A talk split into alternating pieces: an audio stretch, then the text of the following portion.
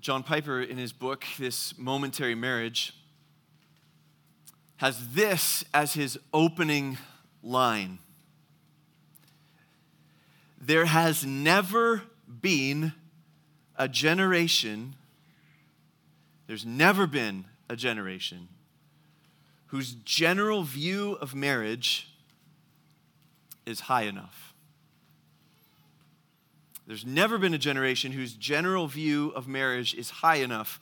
We can take from that at least two things. One, that marriage is good and glorious, there is a high view required. And two, this generation in which we live is not the problem. Pause on that for a second, because we tend to think it is. The reality is that there has never been a generation whose general view of marriage is high enough. So, does that mean that God has nothing to say to our generation? Well, the answer is the opposite. He has something to say to every generation about marriage. In Hebrews chapter 13, the author to Hebrews says this He says, Let marriage be held in honor by all. That's a noble endeavor to let marriage be held in honor by all. There's different ways then that we can think, well, as Christians, we should pursue that. And so much of the energy, so much of the passion of, of the pro marriage cause from religious circles often ends up as something not that different than the plans of the world to try to bring change. It's petitions and We'll have our own parades and, and we'll try to write the government and lobby the government and get laws to change and these kinds of things. But what we really need is what the author to Hebrews says next. Let marriage be held in honor by all. How are we going to do that? How is a Christian responsible to help marriage be held in honor by all? He says, let the marriage bed be kept pure. In other words, the primary goal for Christians if we're trying to influence the world, if we're trying to be salt and light in a world of decay and darkness, when it comes to marriage, is to rightly prioritize the purity and the beauty of marriage in our own thoughts, in our own marriages, in our own church communities, such that it will shine like lights in the darkness and that other people will begin to see. That's why marriage should be held in honor by all because they see its beauty. And the priority and the passion that we have for it. But that means, and this is where it gets a little harder than just writing petitions, we have to live it. My goal for this morning, as we think about the very first passage in Scripture on marriage, is that we would not first and foremost spend time saying, okay, here's some application for husbands, and here's some application, you know, here's some things a wife should go do, and, and here's something for singles and for widows, and, and, and kind of go through piece by piece. But, but rather, that if we establish the fountainhead of the, the beauty and the truth and the value of marriage as it is, then the cascading implications will become apparent, such that the applications will flow into your own life from the fountainhead of truth. What I want to do is start simply by talking about how do we think about, how do we conceive of marriage as that which is valuable and beautiful. I want to correct the conceptions that are out there of marriage, realign them to the word, and trust that the implications will fall where they may. And I want, I want, to try to do that under three headings to reorient again our, our orientation around marriage. The first heading is simply this Marriage is God's. This is the first thing that we cannot miss from Genesis chapter 2 is that marriage is God's. And this matters, right? When I say it's God's, what I mean is he possesses it, he owns it, it belongs to him. And establishing possession is really important. Like, if you want to figure out who has the right to do something with something.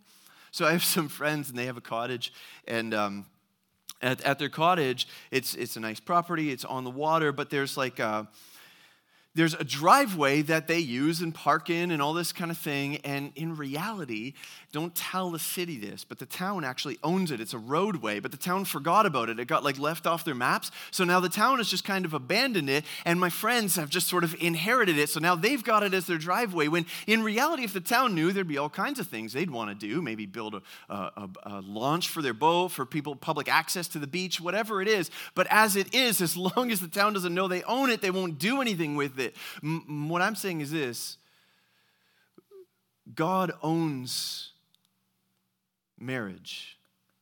The only one who has the legal authority to do anything with it, to define it, to change it, to modify it, to establish it, is the one who owns it.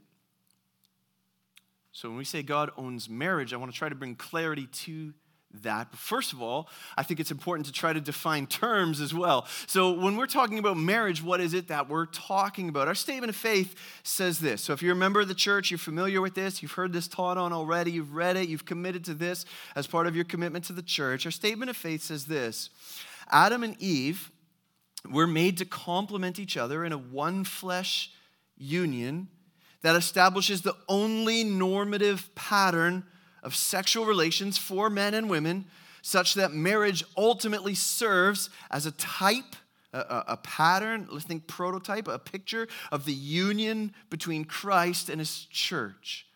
That says a lot of things. Let's just try to narrow it down. Another way we could maybe think about marriage is this marriage is the work of God. The work of God in unifying a man and a woman created in his image into one flesh. Man in his image, woman in his image, God unites the two of them into one flesh for the establishment of his reign, the expression of his covenantal love, and the projection of his glory on earth. That again says a lot of things. We're going to unpack that as we go. Don't worry. Because the idea of marriage belonging to God's, belonging to God is so foreign to us, I want to take some time and try to argue that with you from the text of Genesis chapter 2 in sort of two movements here. The first one is this marriage is God's, marriage is not ours, it belongs to Him because we are in His image. We're the ones created as His image here on earth. This is the underlying reality that we've already seen from Genesis 1 as we've thought about what it means to be created in the image and likeness of God, created in, for, for right relationship with Him and then rulership over His creation. We're supposed to reflect Him and show all of creation what He is like. That means we do not have the right to project anything from our lives that's different than the, what the God who created us designed us for. Genesis 1, verse 26. Then God said, Let us make man in our image, after our likeness and let them have dominion over the fish of the sea, over the birds of the heavens, over the livestock, over all the earth, over every creeping thing that creeps on the earth. And remember, then there's the creation. So God created them, and then the blessing and the creation is expanded on in two parts. In the image of God, He created them, male and female, He created them, and He blessed them, and He gives them two commands flowing out from the blessing be fruitful, multiply, fill the earth, that's one, subdue it, and have dominion. That's the other. The subduing and having dominion is bound up with the image and likeness, and the being fruitful and multiplying and filling the earth is bound up with being male and female.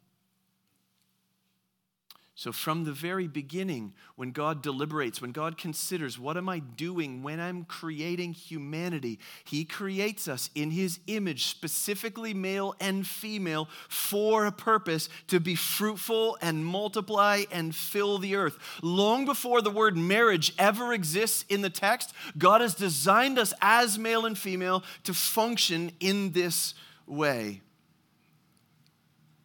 to be my image bearers who are going to rule over my creation, they're going to need to be fruitful and multiply. They have to fill it if they're going to rule. How are they going to fill it? Let's make them male and female. But how will male and female multiply? be fruitful and multiply. I mean, this is because it's not defined here yet, right? So is it just like every male wandering around finding any female, they can just be fruitful and multiply? Well, no. God's creation is ordered. And so he's going to bring order to this relationship of male and female as well. So, so marriage is God's because we, in his image and likeness, are his. Our masculinity and our femininity, our maleness and our femaleness belong to him, and the expression of them belong to him. But secondly, marriage is not ours, Mar- marriage is God's because it's his invention. We're his image, and marriage is his invention. You ever see someone falling asleep when they shouldn't be falling asleep? Like maybe watching a TV show or something. Anyway, you got you got one of those people in your home, someone that's like watching, let's watch a show, and then they like just fall asleep. And then and then inevitably you get that moment where like something loud happens or someone jumps out or something happens in the show and they're like, oh, and they that moment where they startle awake and they're like, oh, that's crazy, right? Like they, they're pretending like they know what any, that happened in any of your home. Is that just me? Maybe it's just me. Anyway, you know that moment when someone's falling asleep, maybe you see it on the TTC and then they, they startle and they wake up. If you're falling asleep in the creation narrative, there is a word here here that is given to you to startle you awake.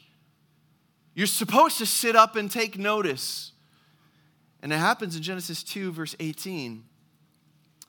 Yahweh God said this It is not good. it's not good. Uh, think about where we've been, right? Genesis 1. Day one, it was good. Day three, it was good. It was good. Day four, it was good. Day five was good. Day six, it was good. It was very good. Seven times we've heard God say, It was good. It was good. It was good. And now, all of a sudden, in the middle of all of this, in, in, in now we've gone back into day six when God is creating male and female. And, and, and what does He say when He looks at Adam, who is alone? He says, It's not good.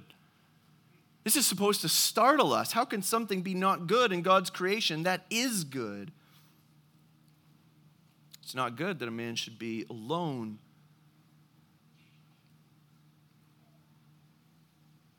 God identifies the problem. It's not good. That man should be alone. The problem, people try to interpret this problem in all kinds of ways. The problem is not psychological, right? It's not that he needed a best bud um, or God could have just, you know, given him another man. It's not that he needed help plowing the fields. God had already given him like oxen and cattle and all kinds of things, like animals, horses that, that he could use for plowing the fields. The male needs a female in order to become one flesh and image the God fully whose likeness they were created in, so that they would be fruitful and multiply. I'll make a helper fit for him, God says. He gives the problem, he also gives the solution. And verse 20 repeats that phrase, right? A, a, helper fit for him, a helper corresponding to him, literally a helper opposite to him, one who will stand mirror image to him, one who corresponds to him. And, and really, in verse 18 and verse 20, it kind of brackets this little narrative. And, and I love picturing the way this plays out because, okay, God says to him, hey, uh, you know, it's not good that you should be alone. And, and Adam's like, okay. And so, so God's like, let's look for a helper for you. I've made all these animals. And so he starts bringing all the animals to Adam, and like all the different animals of the field are passing in front of him. And Adam's given names to them. He's calling one this and one that. And and then they it's the picture is basically they've all passed through, and then God's like, okay, any of them good? like, I'm not gonna marry the sheep. Like, what am I saying? The, the, the, picture is he's suppo- is supposed to be building a sense of desperation, an awareness of what he's lacking, an awareness of what it is that he's looking for in this wife that he does not have.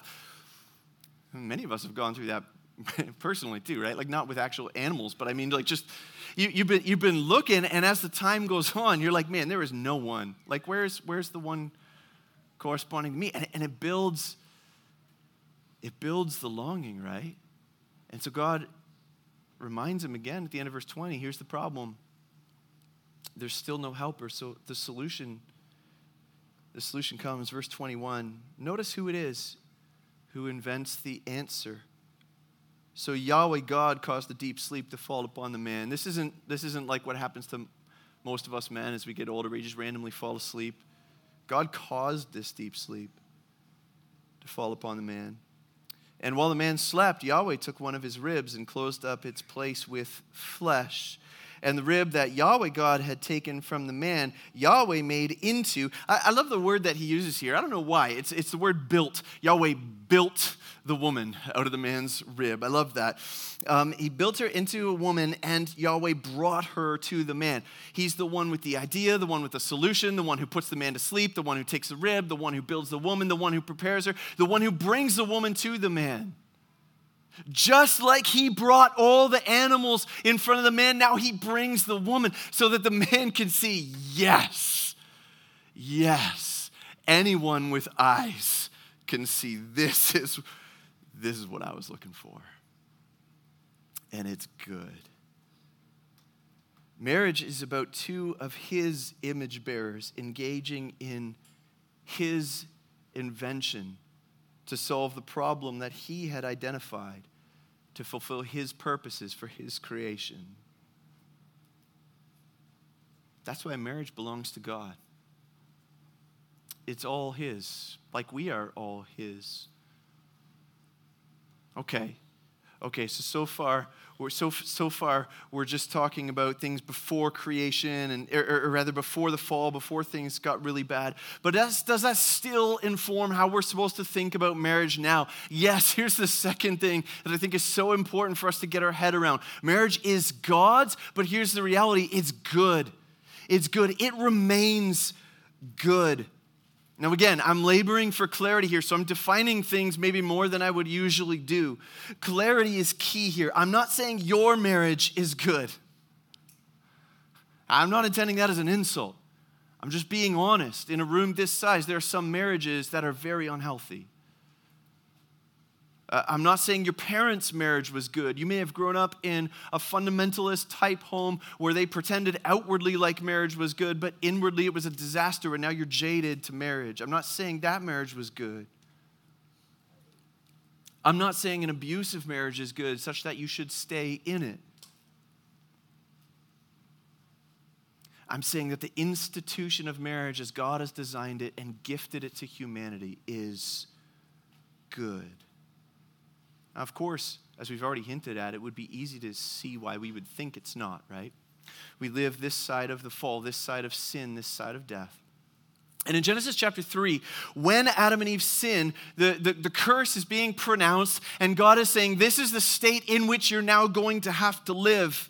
Genesis 3, verse 16, he says to the woman, Your desire shall be contrary to your husband, but he shall rule over you. In, in, in, essence, what God is doing is he's saying, You have messed up the order of male and female, how you're designed to function in the temptation and in the fall. And now that's going to be ratified, built into fallen creation, such that the two of you who were supposed to be opposite to one another in a way that fit, now you'll be opposite to one another in your desires. So the woman desiring to overrule the man, and the man in frustration and sometimes in abuse, as history testifies, will rule over the woman with an iron fist, using his strength as opposed to his love to lead his family. And we've seen this. And it's given us, in some sense, all the ammo we need to lobby against marriage. So much of our society has turned against marriage because they've seen the fulfillment of Genesis 3:16. They've seen the brokenness and the suffering and the pain of it. And so they want to reject it outright. And yet, as humanity, we still long. Like, try finding a movie with no romance. We long for romance. We long for sex. We long for marriage. We long for children. We long for grandchildren. All of this still persists in the heart of humanity. Marriage is good. It's good, first of all, because it expresses the goodness of God's design. It expresses the goodness of God's design. It's as if somehow, amidst all the rubble of fallen creation, we in marriage unearth an artifact of God's initial design that remains good. Genesis 2 and verse 23 Then the man said, This at last is bone of my bones and flesh of my flesh. She shall be called woman because she was taken out of man. What, what is he trying to do in this moment? He's trying to express with words, with song, something of the oneness for which we were created, the closeness for which we long, the same substanceness that happens in marriage that we just don't have words words for and cannot be and will not be replicated in any other human relationship. Only this relationship is designed to be procreative. So that the fruit of love would be the giving forth of life, the wonder and the mystery that we could be so different. So different. And somehow one flesh. Verse 24 Therefore, a man shall leave his father and mother and hold fast to his wife, and the two shall become one flesh. They shall become one flesh. And the man and his wife were both naked and not ashamed. This is really bad style. Like if Moses were here, you could, crit- you could criticize him, and scholars have criticized, um, you know, literary style here. If you're doing a narrative, you're not supposed to interject in the narrative. Like this is this is bad form. This is not what you're supposed to do in this particular literary genre. So, like, imagine, um, imagine if you're watching an Avengers movie and you know Thor is flying out of the sky or something, and then and then he's whipping his hammer around and he throws it, and and then and then and then all of a sudden, you know, well, picture like back in the day when Stan Lee was still alive, and Stan Lee shows up in the movie, and he's just like, now, just so you guys know, the background here is that that Thor has this hammer, and and he starts explaining. It's like that would be like you're supposed to know that from the story. If the story's told well, you shouldn't have to interject and start saying it in the middle of the story, right? So so in the next chapter or, or, or in chapter 4, even, when Lamech, for example, begins to take multiple wives and swear vengeance on his enemies, you're supposed to pick up from the narrative that this has gone horribly wrong and that this is a horrible dude. But there, there's no interjection, there's no comment, there's no narrator inter, interjecting to say, oh, and by the way, this means this. You're supposed to pick up on that in narrative. But here, it's, it's like if there was bold print, underlining, highlighting, whatever, this is what Moses is trying to get across. Of all the things in creation, this is what he wants to highlight as exceptional. This is the thing that you must see, that must continue, that we must cling to. He interjects, therefore, guys, don't miss the moral of the story. I know I'm still telling the story, but don't miss the moral. This is the way it should be. A man should leave his father and mother and hold fast to his wife, and they should become one flesh. This is paradigm setting no matter what comes. Don't miss it. It's God's good design. Marriage is good because it reflects the goodness of God's design. Here's the second reason it's good. Marriage is good because it enables us to fill and rule. We've already seen this, right? In the very design of male and female. And now God is bringing them together in marriage union for this to take place. So, going all the way back to the 1549 version of the Book of Common Prayer. Okay, I've updated the language a little bit. But it says this historically, Christians have understood this. One cause of the origin of marriage was the procreation of children to be brought up in the fear and the nurture of the Lord and the praise of God. For us to fulfill our purpose as humanity, filling the earth and ruling over it, we get married and have children. And that's part of God's good design. Now, um, I want to pause for a moment because there's all kinds of ways that you could hear that and you could be responding differently in your own heart. I want to make clear that the notion that the marriage union is the place where children should be born does not mean or does not speak to the value or validity of children born out of a marriage union. Children who are created in the image and likeness of God, some of whom are my favorite people in the universe, who are precious. Some of us here have had children out of marriage. You need to know that your children are precious and loved and created with dignity and honor in the image and likeness of God. This is not an unforgivable sin. Satan would love to take this truth that we are designed for marriage of male and female in order to have children and work all kinds of negative things in our hearts. So that if you were born out of wedlock, you might say, Well, forget this whole design. I don't like God's design. Or maybe if you get pregnant while a member of a church and a professing believer, you might think, if this is what Christians think, then I need to either leave the church or abort my child. That is a lie from Satan. Some of you might think, well, if, if, if, if what the Bible teaches is that it's supposed to be about husband and wife, mom and dad, and kids. If I'm a single dad or if I'm a single mom, there's no place for me in the church. That also is a lie from Satan. Some of you are in marriages where you are not able to have children for whatever reason. And you might think that your marriage, therefore, is meaningless or empty or fruitless. Friend, this also is a lie from Satan. But none of these things invalidate the reality, the truth, and the beauty of the norm that God has created us, male and female, to be married and to be fruitful and to multiply in order to fill and rule as a reflection of His good design.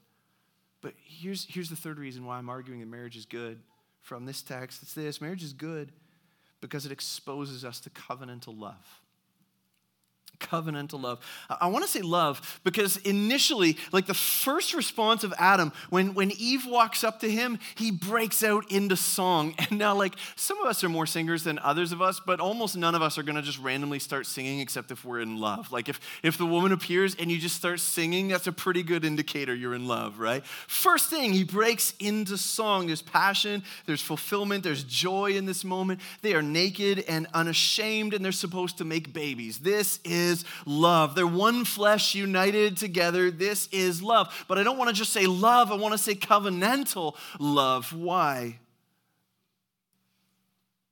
Well, because it's love with commitment, especially this side of the fall into sin, where we're surrounded by brokenness. A covenant promises faithfulness, enduring love in the midst of opposition and hardship. Dietrich Bonhoeffer wrote this um, in a letter from prison to some folks who were getting married. He said, Marriage is more than your love for each other. It's more than your love for each other. It's not less than your love. He's not saying you shouldn't love each other. You should love each other. There should be love, but it's more than just that.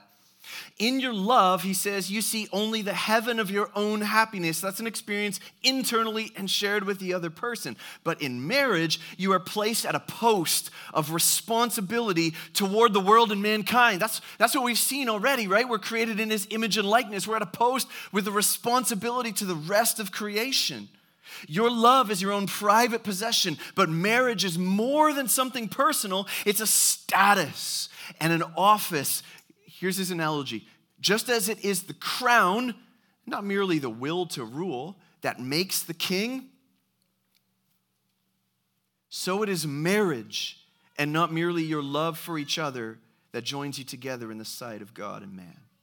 So, so you can like want to rule all you want, but that doesn't make you a king. You have to actually be in the office. And you can say you love each other all you want, but it's entering into the office, into the status, into the covenant, in the presence of God and man, making covenantal vows to one another that makes you married in the sight of God, such that this covenant that you have entered into becomes the house in which love lives and flourishes and is multiplied. So that when the wife rises up against the husband in opposition to him, like Genesis 3 says, will happen. The husband has a glorious opportunity to overlook the offense to cover a multitude of sins with love. When the husband is rude or harsh with the wife, she has the immense privilege of reflecting the covenantal love of God to her husband. This is how we reflect our God in our marriages. Do you remember when, um, when God revealed himself to Moses in Exodus chapter 34? And he declares his name before him. Moses, you need to know who I am. As I'm establishing this covenant with you, and I'm writing this covenant on tablets of stone, you need to know who I am and what my name means. This is what's on my heart. Exodus 34, verse 5 Yahweh descended in the cloud and stood with him there and proclaimed the name Yahweh. Yahweh passed before him and proclaimed Yahweh, Yahweh, a God merciful and gracious, slow to anger. What does he abound in? What abounds, what fills up, what overflows, what virtue, what characteristic, what attribute overflows from the heart of our God? Abounding in steadfast love and faithfulness. Abounding in steadfast love and faithfulness. This is how our God keeps covenant in love and faithfulness. And you know, when Jesus appears in John chapter 1, and John's reflecting on Jesus' appearance and, and how no one's ever seen God, but God, God the Son has, has made him known. The Word has made him, made him known. This is how he describes Jesus revealing the glory of God. John chapter 1 and verse 14. He says, The Word became flesh and dwelt among us, and we've seen His glory, glory as of the only Son from the Father, full of, full of, abounding in grace and truth. And this is for language nerds. Those are the words that translate the Old Testament words for steadfast love and faithfulness. The same heart of God that's manifest in the Old Covenant is the same heart of God that's manifest in the covenant love of Jesus. It fills and overflows from the character and the heart of Christ. Our God, in whose image we are made, is a covenant keeping God who abounds in steadfast love and faithfulness. And he puts us in marriage where the other person sins.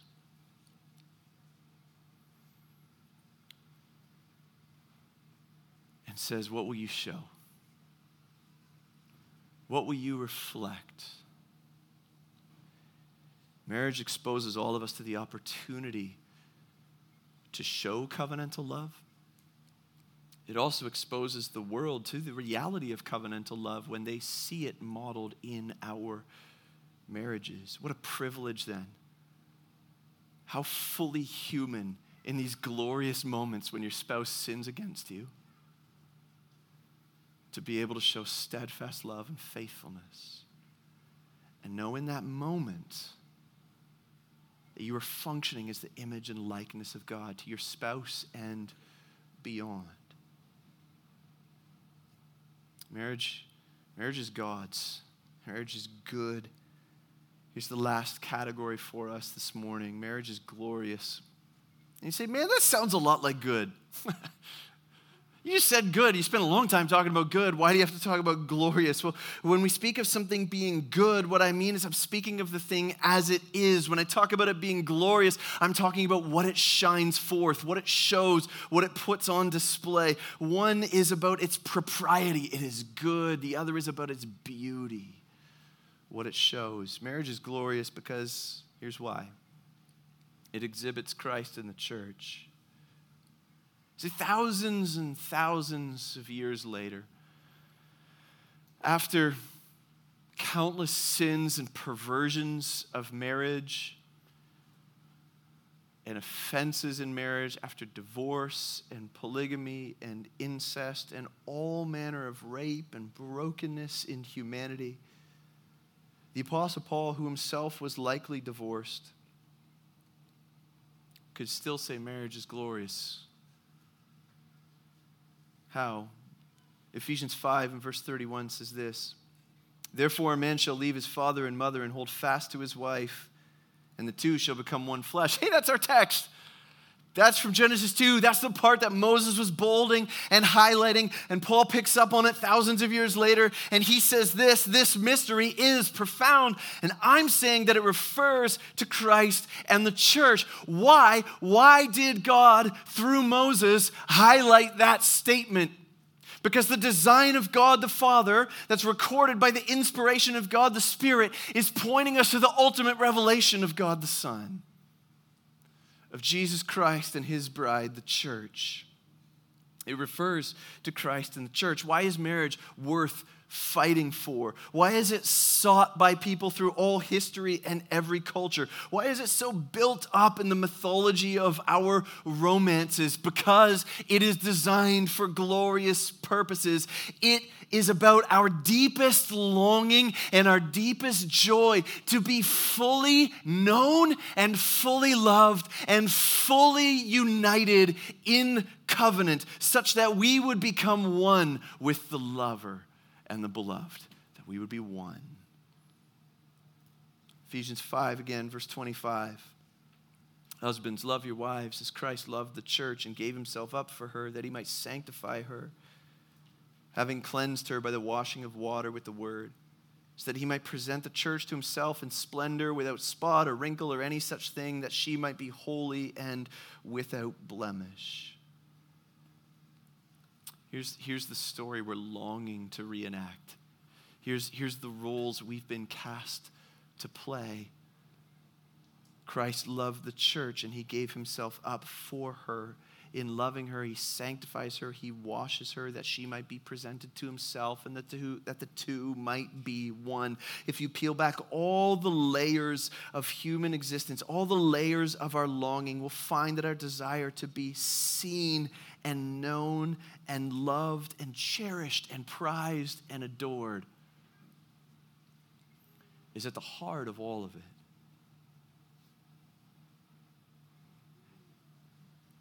It reflects a longing to be part of the bride, known and seen and loved, celebrated, sung over, and cherished by the groom. Marriage Marriage is glorious because it exhibits Christ in the church. And lastly, marriage is glorious because it embodies our longing for the end are longing for the end. Here's a familiar passage. We've read it before. We'll read it again because we need to have our hearts fixed here if we're going to remain faithful. Revelation chapter 21, verse 1. Then I saw a new heaven and a new earth, for the first heaven and the first earth had passed away, and the sea was no more. And I saw the holy city, the new Jerusalem, coming down out of heaven from God New creation because the old one was messed up. So, do we start with a new metaphor, a new image? Do we find something all new because the last one was broken? No, he goes right back to it the holy city, the new Jerusalem, coming down out of heaven from God, prepared as a bride adorned for her husband. And I heard a loud voice from the throne saying, Behold, the dwelling place of God is with man. He will dwell with them, and they will be his people, and God himself will be with them as their God. He will wipe away every tear from their eyes, and death shall be no more, neither shall there be mourning nor crying, nor pain anymore, for the former things have passed away. And he who was seated on the throne said, Behold, I'm making all things new. Also, he said, Write this down, for these words are trustworthy and true. This is what we are waiting for. Whether we identify it, whether we can put our finger on it or not, it is this moment that we are anticipating in all of our longings, so that every time a bride walks down an aisle to a groom, Every time a husband sacrifices himself for his wife, every time a wife shows love and faithfulness to her husband, Every time a husband and wife function together with oneness of mind in the mundane decisions they have to make every single day, every close sexual encounter of a husband and wife, all of it embodies our longing for the end. For you who are single, because I know that most of you, at least the ones who I've talked to, are not passionate to remain single, but do have a longing to be married. Understand, my friend, the longing is not evil, it's good. And no matter what this life brings, there will be no joy that you are longing for in your impulses to marriage that you will not taste fully when we, as the bride, are given to the true groom. There will never be a moment in all eternity when you look back and say, Yeah, I just wish I had been married, though. Not because the satisfaction will be less, but because it will be more, more than you could have ever dreamed. All of this embodies the reality, the longing that we were created for oneness, and it is found in the union of Christ and his bride. The good news, my friends, is that the end is coming. The day is coming when there will be no more generations to doubt the goodness and the glory of marriage, whose general view of marriage will not be high enough, but we will all see, all of us, that is good and is glorious. It's God's design and the satisfaction of our longings. Let's pray.